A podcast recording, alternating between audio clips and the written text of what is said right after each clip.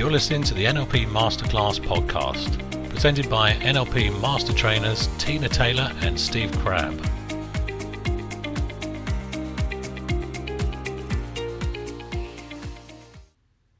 Hi, Tina Taylor here again. As I mentioned in How Do You Think, Part 1,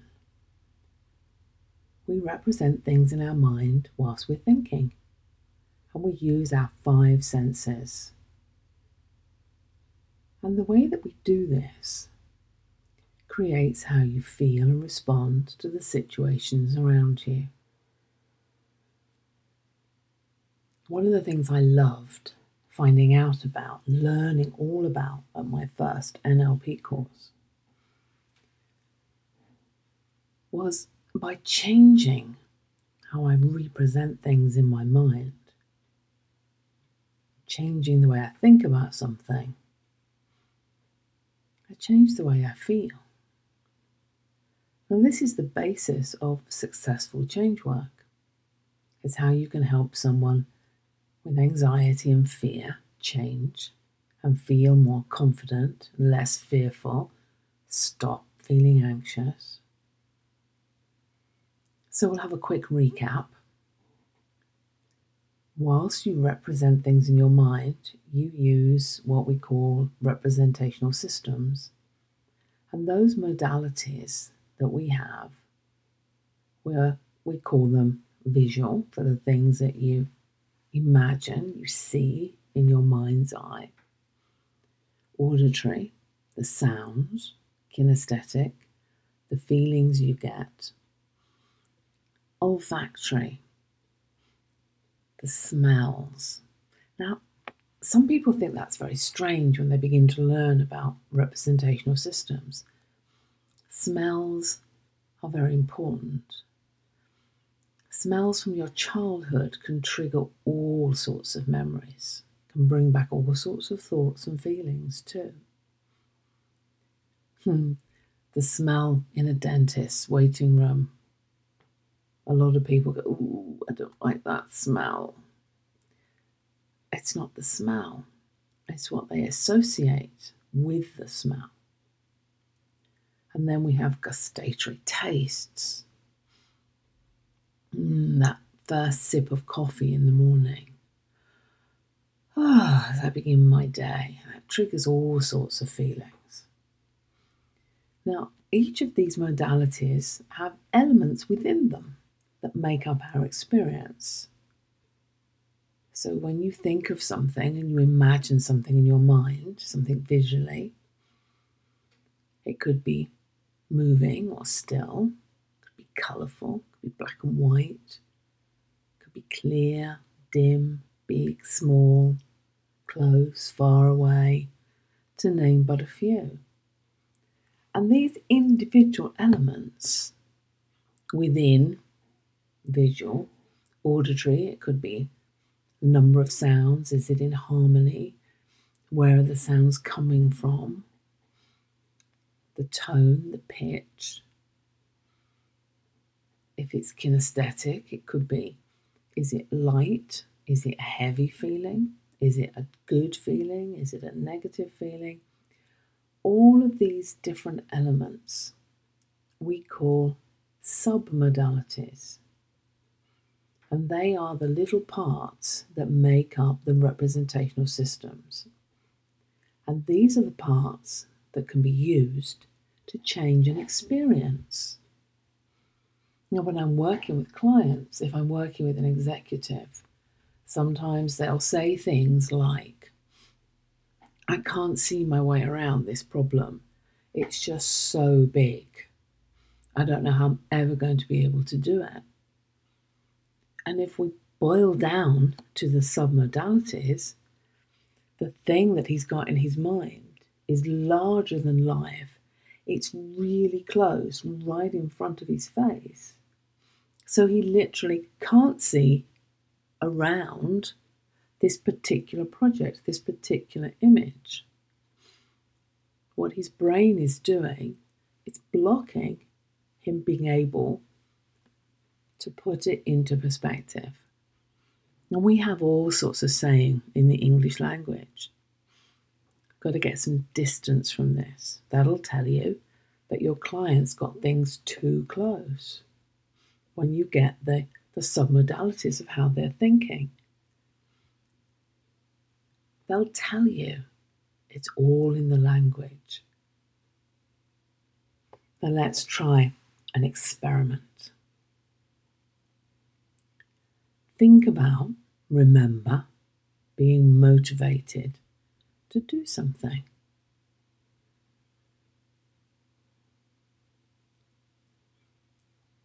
And as you think about being motivated, it maybe you're motivated to, yes, let's make it simple. You're motivated to brush your teeth in the morning. You might be motivated to keep fit, to exercise. You might be motivated to keep to your diet. When you think about that, how do you think about it? Do you have images in your mind? How many? Are they colourful? Are they black and white? Are they close? Are they near? Are you associated into it? Are you actually in it? Or are you looking at yourself in it?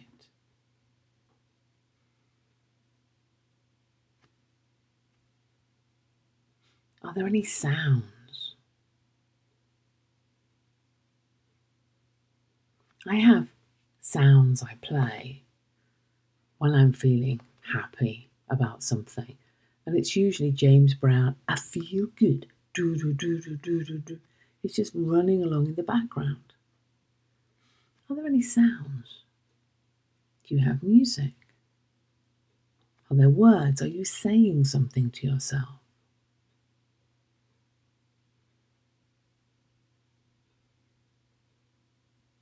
And what sensations are you feeling? Do you feel pressure, a lightness, a tingling?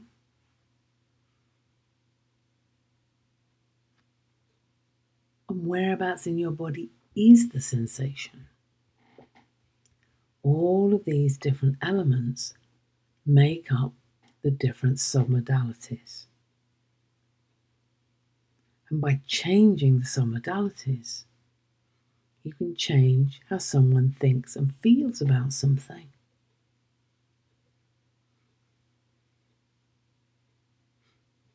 Now, when people have phobias, when they think about the thing that they're scared of, they imagine it happening now. A spider phobic can be scared of a spider when there's no spider anywhere near them.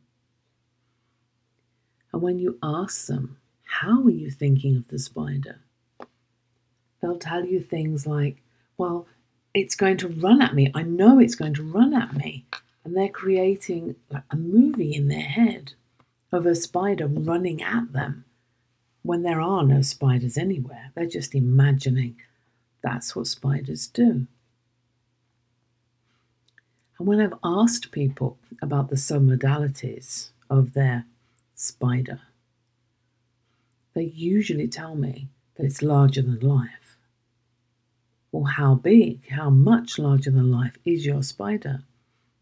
And sometimes the spiders that they're, they're thinking about in their imagination could be larger than a large dog. Now, I think I'd have second thoughts about spiders if they were larger than a large dog. But that's just their imagination, running away with them, and then they associate into it, which creates the feelings. Now, one way to reduce feelings is to disassociate. So, one of the things that I would do with my spider phobic is I would get them to put what they're imagining in their head onto a screen, like a small TV, like a laptop, a computer screen. and look at whatever they were imagining happening to them now, look at it on the screen. So they disassociate, they step back from it.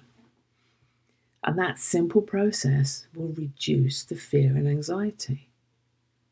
And then you can change the submodalities even more. You can get them to make the screen smaller, to push it away in the distance. And when they do that, the fear and anxiety gets smaller.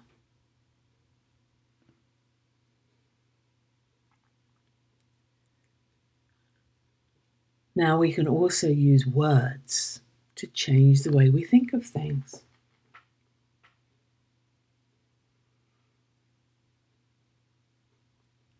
So we can have words that would change whether you're associated or disassociated.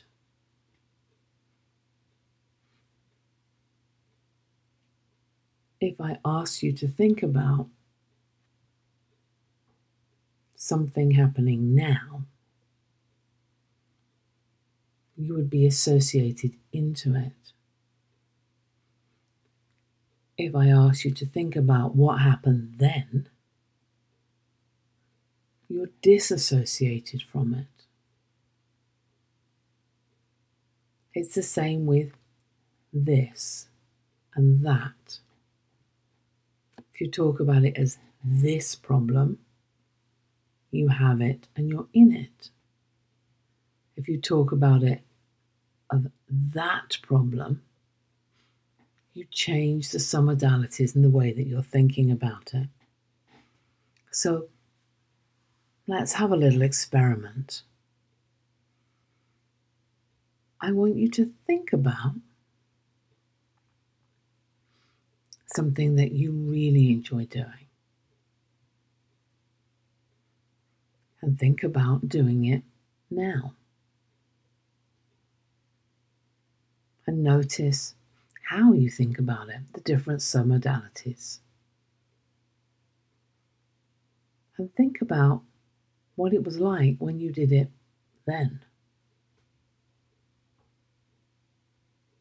What happens to the submodalities? You move it from now to then, and they change in your mind.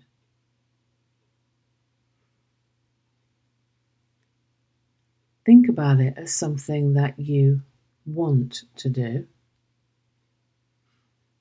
and that changes it too.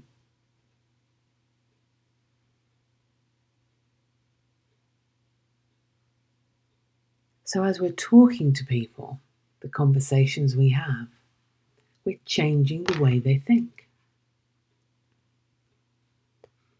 And as you get more apt and you practice and you get better at understanding the differences, the nuances in the words that you use with people, you can become a master of persuasion and influence.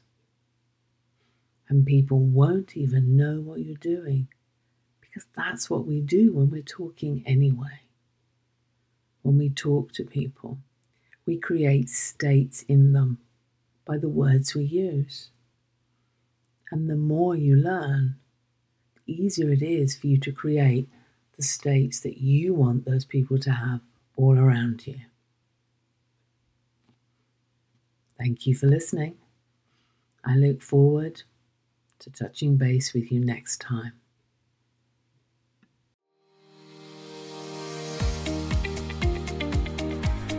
If you've enjoyed listening to this episode of the NLP Masterclass podcast, please subscribe and connect with us on www.nlpmasterclass.co.uk and please like and share. Thanks for listening. See you on the next episode.